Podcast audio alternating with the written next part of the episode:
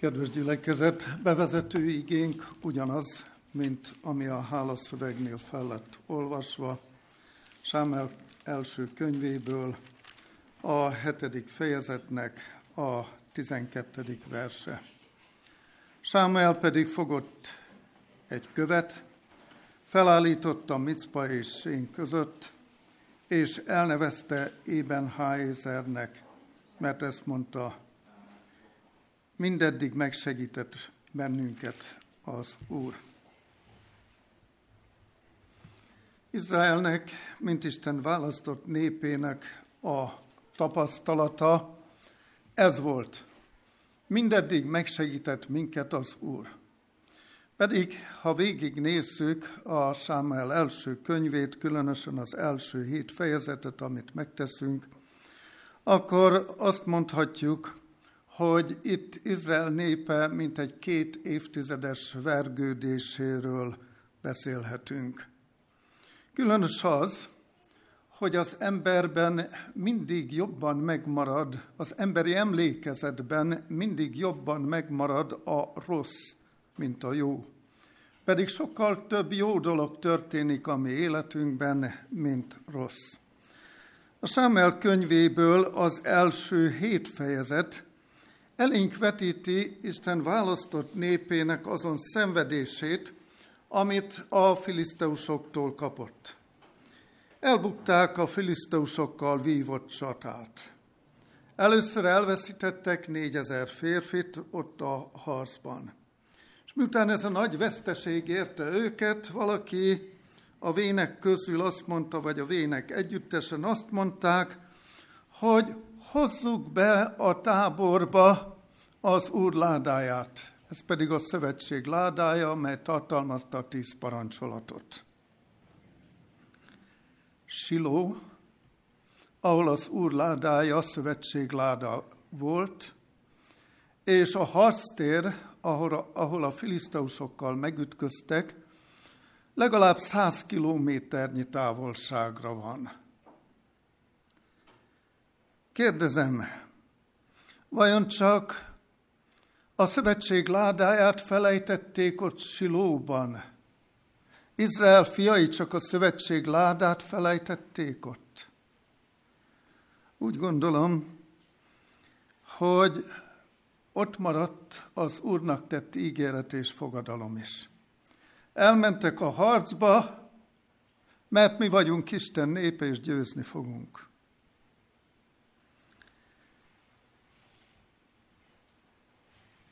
Az ember mindig sokkal többet szenved az elbizakodottsága és önteltsége miatt. Van egy másik kérdésem is, és az, ez a kérdés az édenkerthez megy vissza. A Biblia második fejezetében az édenkertről olvasunk. Volt ott valami szenvedés abban a leírásban? Semmi. Miért? Mert az Úr volt ott, és az emberpár, akit az örömre és a boldogságra teremtett. A harmadik fejezetben is az édenkertről olvasunk. Vajon ugyanazzal az állapottal találkozunk, mint a második fejezetben? Nem. Valaki más is a kertben járt. A szenvedéseknek az okozója. És az emberpár el kellett, hogy hagyja a bűn következtében azt a szép kertet. Térjünk vissza a történethez. Abban a reményben hozták fel Silóból a szövetség ládáját, arra a helyre, ahol vereséget szenvedtek, hogy az Úr is velük jön a táborba. De mi történt? Izrael népe örömújongásba kezdett, itt van a láda, benne a szövetség alapokmánya, a győzelem a miénk. És ez történt. Figyeljük meg az ellenségnek a viselkedését. Ki volt az ellenség? Ugye a filiszteusok. Tényleg a filiszteusok voltak Izrael ellensége? Nem. Az, aki ott járt az édenben, aki bűnre kötelezte az embert, csak éppen a filiszteusokat használta feleszközként. Sámuel első könyve, negyedik fejezetének a hetedik verse azt mondja, hogy félelem ülte meg a filiszteusokat. Bátorkodom megkérdezni, hogy féltek a filiszteusok egy ládától? Jelentett nekik valamit az, ami Izraelnek kellett, hogy jelentsen? Nem. Hadviselő név volt, nem számított nekik egy láda.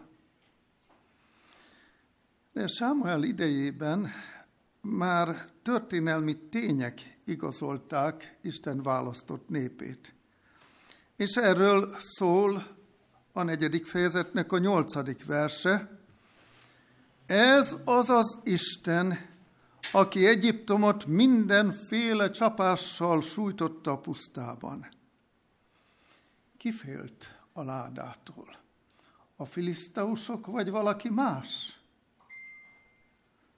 A filiszteusok nem gondolkodtak azon, hogy az a láda, amit Izrael népe szentnek tartott, mert benne volt a szövetség alapokmánya, az a láda azért szent, mert az van benne, amit az Úr az ő saját ujjával vésett fel a kőtáblákra. Aki félt a ládától, az az ős ellenség volt, mert ő tudta, hogy a láda azt tartalmazza, amit ő megvetett. Bár ismert annak erkölcsi és fizikai erejét, jól tudta azt, hogy ha az izraeliek elbizakodnak, hogy itt a láda, az Úr is velünk, akkor a győzelem a miénk lesz. És így is történt, hogy Izrael nép elbizakodott, a filiszteusok győztek. Milyen nagy kudarc volt abban az emberöltőben, hogy elveszítették a filiszteusokkal vívott harcot, azután is, hogy már a szövetség láda ott volt a táborban. Pedig a biztos győzelem reményében indultak el. Úgy gondolom, a csatavesztésnél, azután annál az ember tömegnél, amit a Biblia úgy említ, hogy 30 ezer férfi veszett el abban a csatában, nagyobb fájdalmat jelentett nekik az, hogy a filiszteusok elvitték zsákmányul a szövetség ládáját, a Frid ládát. Azután még egyéb fájdalmakról is olvasunk ebben a történetben, hogy Éli a főpap és az ő fiai is meghaltak. Miért? Egy szent feladat a papi tiszt, ami az Úr Jézus főpapi szolgálatát ölelte fel, ami arra mutatott előre az Ószövetségben. És a főpap Éli, aki engedékeny lett, elnézte fiainak azt, amit az Úr nem nézett el, végül először neki kellett szembenézni azzal, hogy az ő fiai meghaltak, és azután pedig ott a történet, hogy ő is meghalt, bár idős ember volt már. Mi volt a probléma? Az elbizakodottság egy részről. Más részről az engedékenység. Hát mégiscsak az én gyermekeim, mégiscsak kedveznem kell annak a népnek, amelyiknek az élén állok. De mi van az Úrral, és én velem, a pappal? Ezen nem igazán gondolkodott. Az elbizakodottság, az engedékenység, és a Biblia ezt így fogalmazza meg egyszerűen, egy szóban, hogy engedetlenség az Úr iránt. És ennek az engedetlenségnek súlyos következménye lett. Ellen White úgy fogalmazza meg, hogy az engedetlenség olyan Isten előtt, mint a varázslás bűne. A Bibliából tudhatjuk, hogy hogyan gondolkodott az Úr a varázslásról elvetette. Azokkal együtt, akik ezt gyakorolták. Rövidre zárva ezt az ószövetségi történetet, hadd utaljak az ötödik fejezetre, amely azt mondja, hogy a filiszteusok nem sokáig örültek annak, hogy a frigyláda náluk volt, hogy náluk van. A hatodik fejezet azt árja elénk, hogy igyekeztek megszabadulni a ládától, mert tapasztalták azt, amiben ők nem hittek, hadviselő nép, nem hittek abban, hogy milyen jelentősége van annak a ládának. A láda visszatérése azok számára, akik könnyelműen belenéztek, szintén veszélyt jelentett, és azok is meghaltak. Nagy léptekben így érkezünk el a hetedik fejezetben, a hetedik fejezethez, amelyik már az örömről és a háláról szól. De úgy gondolom, hogy ha valaki jól figyelt, akkor érzékelt azt, hogy én túlságosan egyoldalúan mutattam be ezt a hét fejezetet. Emberileg. Ahogy le van írva. Azonban a hetedik fejezet hangsúlyossá teszi azt, hogy az előző hat fejezetben is ott van benne az, ahogy Isten cselekedett, csak Isten cselekvését az elfogult emberek nem vették észre. Nézzük még egyszer a történetet. A könyv sejteti olvasójával hogy Izrael, mint választott nép, mennyire hanyatlott a lelki életben. Abban az időben a papság már nem állt hivatása magaslatán. Isten üzenete a néphez hiányosan jutott el. Az első fejezet éppen arról szól, hogy a mindenható Isten hogyan avatkozik be észrevehető módon az emberi életbe. Azzal kezdődik, hogy volt Isten népe között sok. De a Biblia ezt az egy házaspárt emeli ki, akik istenfélő emberek voltak, mert ez, ezek a személyek szerepelnek benne Isten megváltási tervében. Egy hívő család, akik a kor szokásai szerint élték meg a maguk hívő életét. Elkána és családja. Tessék jól figyelni, a kor szokása szerint mi volt a kornak a szokása? A férfiak, a teremtés koronája, akik bűnben éltek, több nejűséget gyakoroltak. Mégis azt mondja a Biblia, hogy Elkána egy efrátai volt, a korszokása szerint élt, de lelke mélyén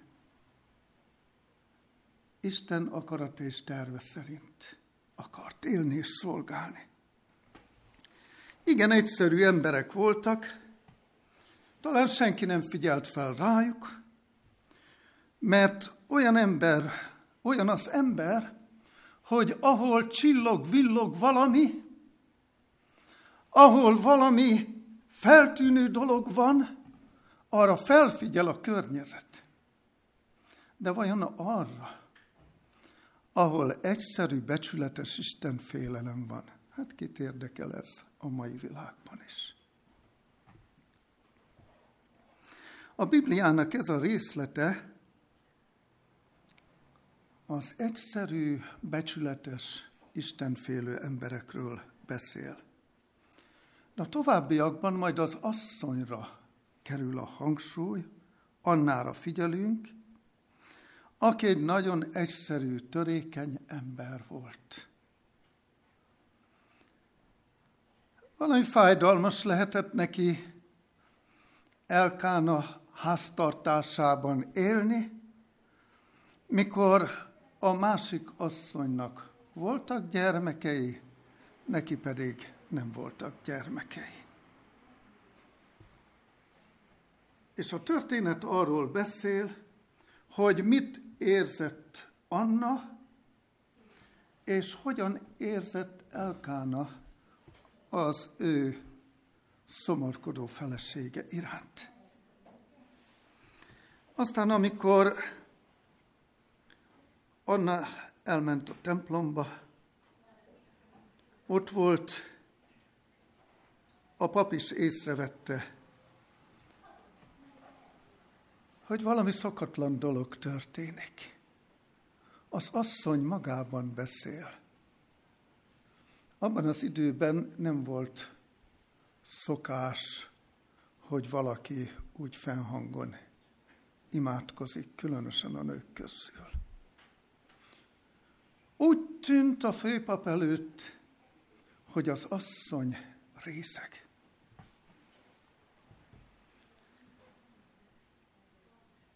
Ebben is egy mélységes tanulság van.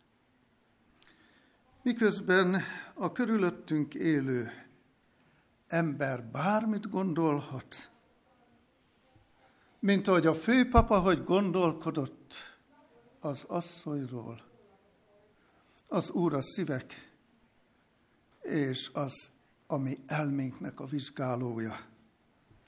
Az Úr éppen cselekedett akkor, amikor arról az őszintén imádkozó asszonyról rosszat feltételezett, még a főpap is. Isten segített. És az ő népének a történelmét vitte előbbre. Az üdvösség, a megváltás vonalvezetését. Mert meghallgatta Annának az imádságát, és végül, mikor a főpap beszélgetett vele, akkor már a főpap is rádöbbent arra, miután az asszony elmondta, hogy mi az ő fájdalma, megértette, és szinte áldó szavakat mondott Annának, menj el békességgel.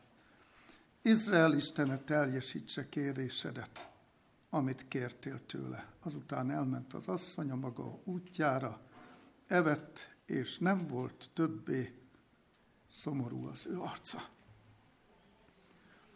Amikor valaki az Úrral beszél, az Úrral találkozik, és Isten áldását élvezi, felvidul az az ember. Az első fejezetben látjuk Isten segítő készségét. És amiért mi hálára nyithatjuk ezen a napon a mi ajkunkat, azért van, mert rajtam, rajtunk az óbudai gyülekezeten is segített a mindenható Isten. A második fejezet Anna hálaadó énekéről beszél. Nem felejthetjük el a hálaadást. És ez a hálaadó ének ezt írja az emberi elmébe és szívbe, hogy mi legyünk Istennek mindig hálás gyermekei. Isten cselekszik, csak nem mindig figyelünk oda az ő cselekvésére, mert megmaradunk a magunk általi elképzelésnél. A 26. vers, a második fejezetnek a 26. verse megjegyzi az engedelmes gyermekkel kapcsolatosan, a gyermek Sámuel pedig nőttön nőtt, és kedves volt mind az Úr előtt, mind az emberek előtt. Bár a 27. vers egy profétáról tesz említést, aki látogatást tett Élinél a főpapnál, aki beszélgetett vele Izrael népének a sorsáról. Itt is Isten szeretete, gondviselő kegyelme nyilatkozik meg, amire a főpap nem mindig figyelt oda. A harmadik fejezet. Valami különleges érzés tölt el engem, amikor ezt a részt mélyebben átolvasom. Tudnélik,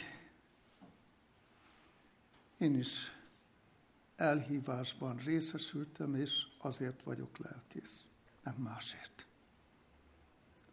Majd erről még egyszer szólok, és nem többet ebben a gyülekezetben.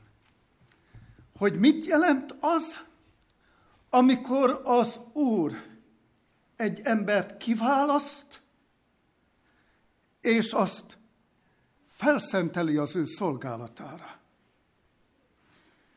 A harmadik fejezet azért dobogtatja meg az én szívemet különösképpen, mert érzem Isten megváltás tervét és a vonalvezetést, aminek ez a fejezet egy döntő része azzal, hogy Annának gyermeke született, hogy azt Sámuelnek nevezték, és az Úr abban az időben amikor a férfi, a főpap nem volt fogékony Isten üzenetére, akkor a gyermek, akit az anya Isten oltalmára bízott, és az ő szolgálatára szentelt, akkor a gyermeknek szólt az Isten.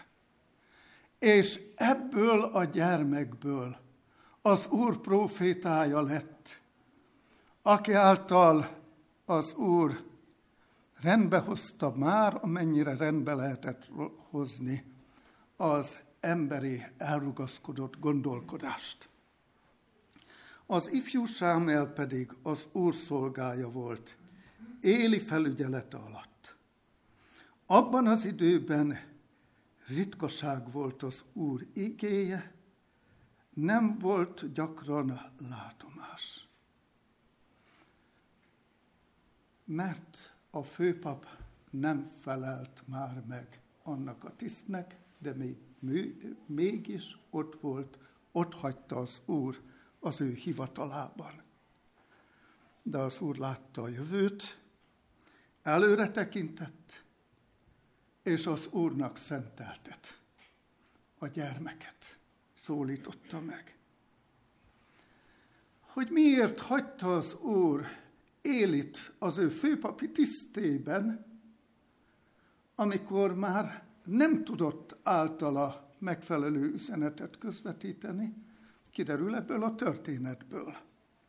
Mert az átvezetéshez szükség volt arra tapasztalatra, amit Éli tudott, de a gyermek még nem tudott. És ebben a történetben itt, fele, itt találjuk. Egy napon ez történt, hogy Éli a szokott helyén feküdt, szeme már homályosodni kezdett, alig látott. Az Isten mécsese még nem aludt el. és Sámel ott feküdt az Úr templomában, ahol az Isten ládája volt. Az Úr szólította Sámuelt, és így felelt. Itt vagyok. Majd odafutott Élihez, és ezt mondta, hívtál engem, itt vagyok.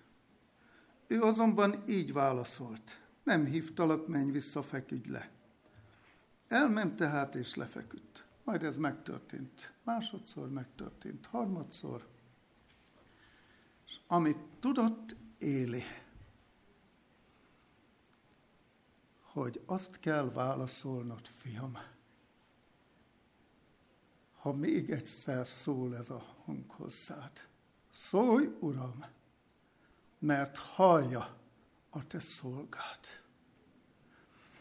És ebből a megszólításból, és ennek a megértéséből bontakozott ki minden, amit Isten tervezett az ő népével.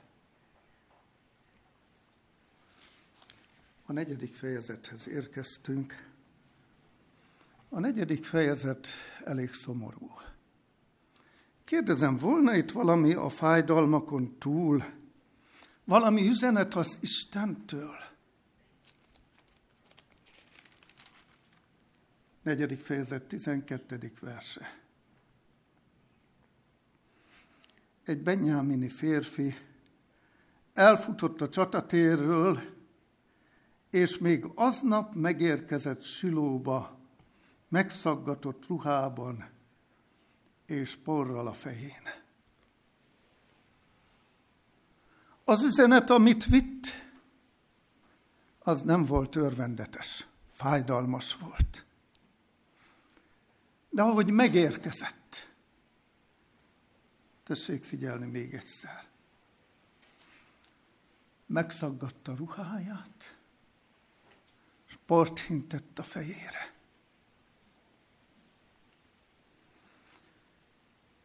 Itt van a pozitívum ebben a, ebben a fejezetben. Amit a bűnbánó, az Isten iránti engedelmes ember, az Úr iránti hálás ember meg kell, hogy tegyen Isten jelenlétében.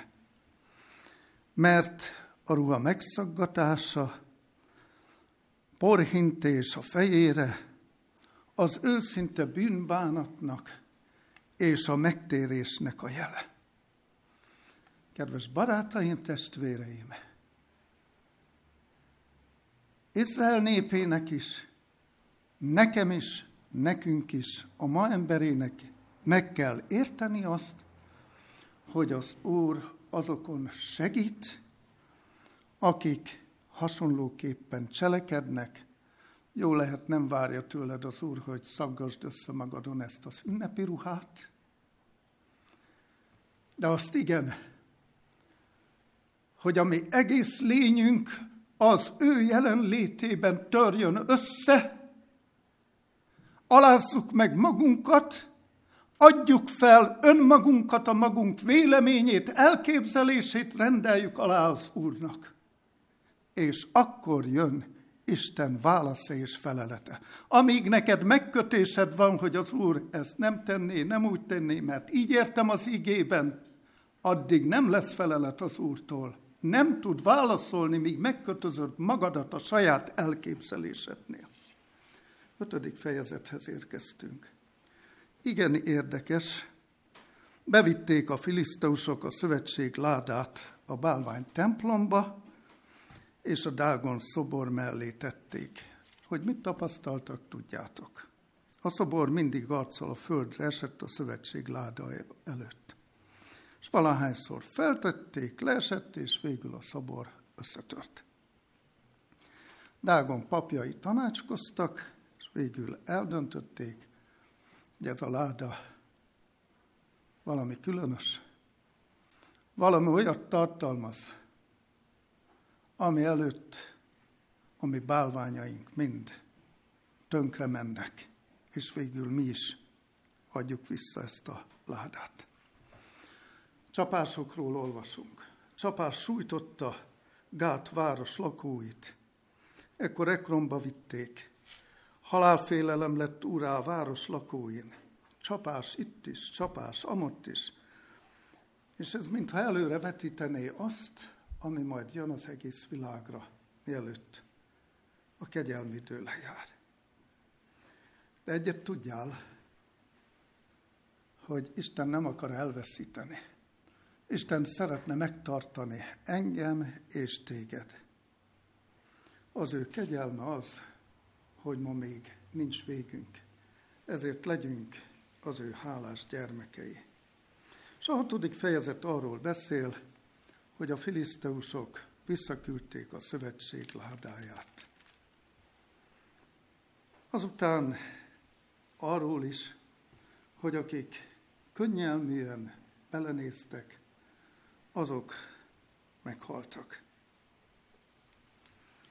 És elérkezünk a hetedik fejezethez.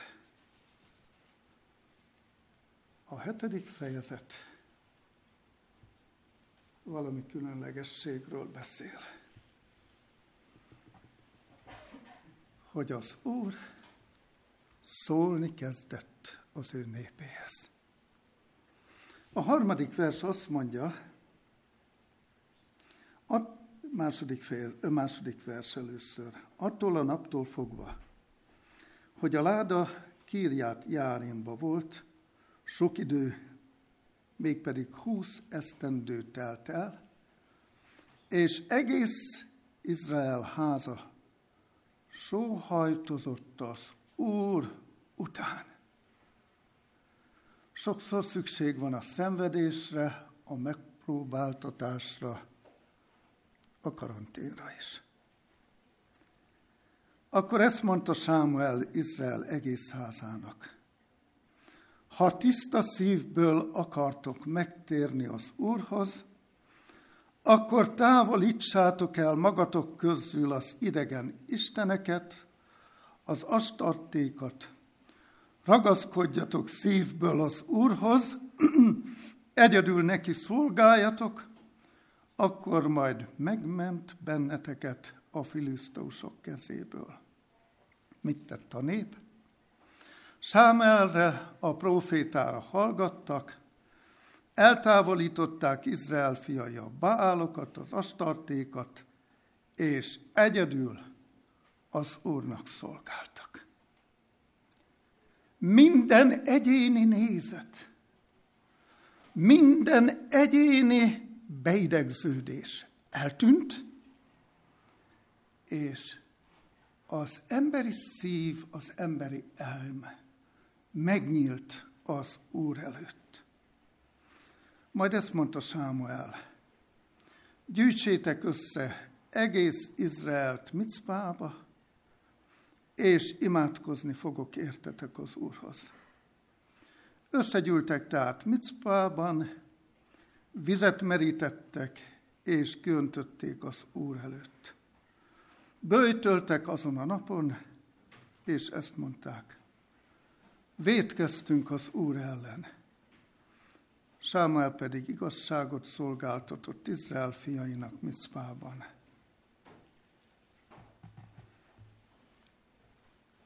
az ember megbánta a múltban elkövetett hibáit, az ember térdet tudott hajtani az Úr előtt,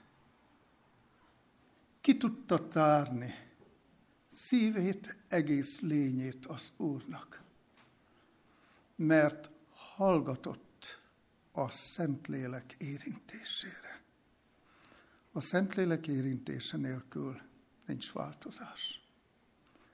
A Szentlélek érintése az, amit észre kell vennünk, és ha az ember azt észreveszi, lesz megújulás, a viták helyett lesz békesség, egyetértés, mert az Úr hozza ezt létre. De ahhoz le kell győzni önmagadat önmagamat. Tehát Sámuel imádkozott, a nép böjtölt, és ez a böjt arról szól, hogy a nép önmagát ráhangolta Isten tervére.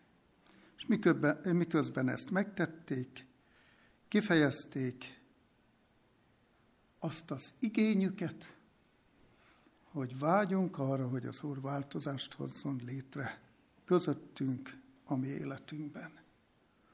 És a nép megfogalmazta azt, és Sámelnek megmondták, ne szűnjél meg könyörögni értünk. Már nem a főpap volt. Sámel nem volt főpap. A Sámel egy próféta. Az Úr különleges választott eszköze. És Sámuel ott van a két véglet között.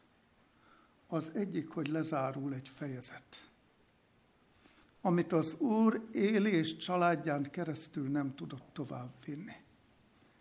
De az Úr a főpapi tisztnek hangsúlyt adott Sámuel által, mert Sámuel átvezette ezt a főpapi tisztet, mert az nem maradhatott el, nem múlhatott el, mert az Jézusban kellett, hogy beteljesedjen az ószövetségi főpapi tisztség. És az be is teljesedett. És attól kezdve egy változás. Mert én és te a pap nélkül közvetlenül juthatsz Jézus elé a mennyei templom szentek szentjébe. Befejezem. A történet azzal zárul, hogy Sámuel ott volt a nép előtt, a nép bűnbánatot gyakorolt, Sámuel imádkozott, a nép kifejezte Isten iránti háláját, Sámuel az Úr profétája pedig az Úr elé vitte a nép ügyét és sorsát, és egy emlékkövet állított fel, és ezt az emlékkövet, bár jó lehet, hogy Ebenheiser azt jelenti, hogy mindeddig megsegített minket az Úr, de ez az Ebenheiser egy valóságos helyszín volt. És ezen a valóságos helyszínen állította fel Sámuel ezt az emlékkövet, és ez az emlékkő azt hirdette, hogy mindeddig megsegített minket az Úr. Ebenheiser a segítségköve. Azon a helyen állította ezt fel Sámuel, ahol előzőleg vereséget szenvedtek a filiszteusoktól. Később ugyanaz a hely a filiszteusok feletti győzelem szintere volt. Miért ez a változás? Azért, mert Izrael népe megbánta az elbizakodottságot, Izrael népe megtanult bízni az Úrban, és figyelt a profétai szóra.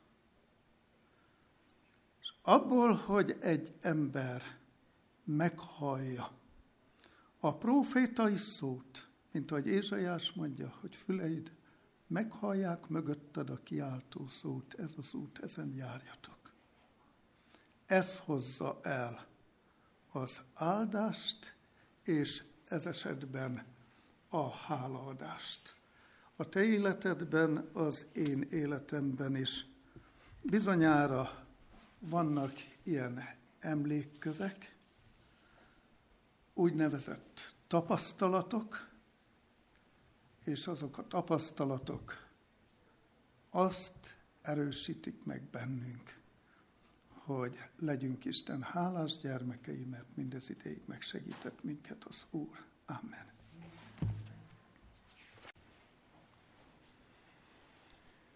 Mi atyánk, ki a mennyekben lakozol csodálatos fényességben, dicsőségben, ahol szent a szent angyalok, a mennyei lények, az el nem bukott világok lakói, dicsőítenek és magasztalnak téged. Mi is csatlakozunk hozzájuk. Fogadd el a mi hálánkat azért, hogy újra a te házadban lehetünk. Fogadd el a mi hálánkat és köszönetünket azért, hogy hallgathattunk a te szavadra, a te szent lelked érintésére, és eljöttünk, hogy téged dicsőítsünk. Eljöttünk azért, mert tudjuk és hisszük, hogy a te házadban másként szólsz hozzánk, mint otthonunkban. Köszönjük, hogy a hétköznapok zajában is vigyáztál ránk, szóltál hozzánk, vezettél bennünket, élvezhettük gondviselésedet. Most kérünk téged, tartsd meg emlékezetünkben a te ígédet, és az engedelmesség útján vezessél bennünket. Az engedelmesség lelkületével áldjál meg minnyájunkat, hogy mindig hálás gyermekeit lehessünk, hogy mindig élvezhessük a te szent lelked érintését, és megtapasztalhassuk vezetésedet, jelenlétedet a mi életünkben. Imádkozunk nem csak önmagunkért, a betegekért, a bajba jutottakért. Arra kérünk téged, hogy látogassd meg égi erővel az igazság barátait is, akik elindultak a te utadon, de még nem volt erejük meghozni azt a döntést, hogy a te népeddel, velünk, a gyarlókkal, a gyengékkel együtt haladjanak a te országot felé, de veled szövetséget köthessenek. Áld meg mindazokat, akik ezt fontolgatják, és érleld meg a döntést. És segíts, hogy ne az emberit, a gyarlót lássuk, hanem mindenkor a te dicsőséget fénye ragyogjon be bennünket. Amen. A mi Urunk Jézus Krisztusnak kegyelme legyen minnyáján mi velünk. Amen.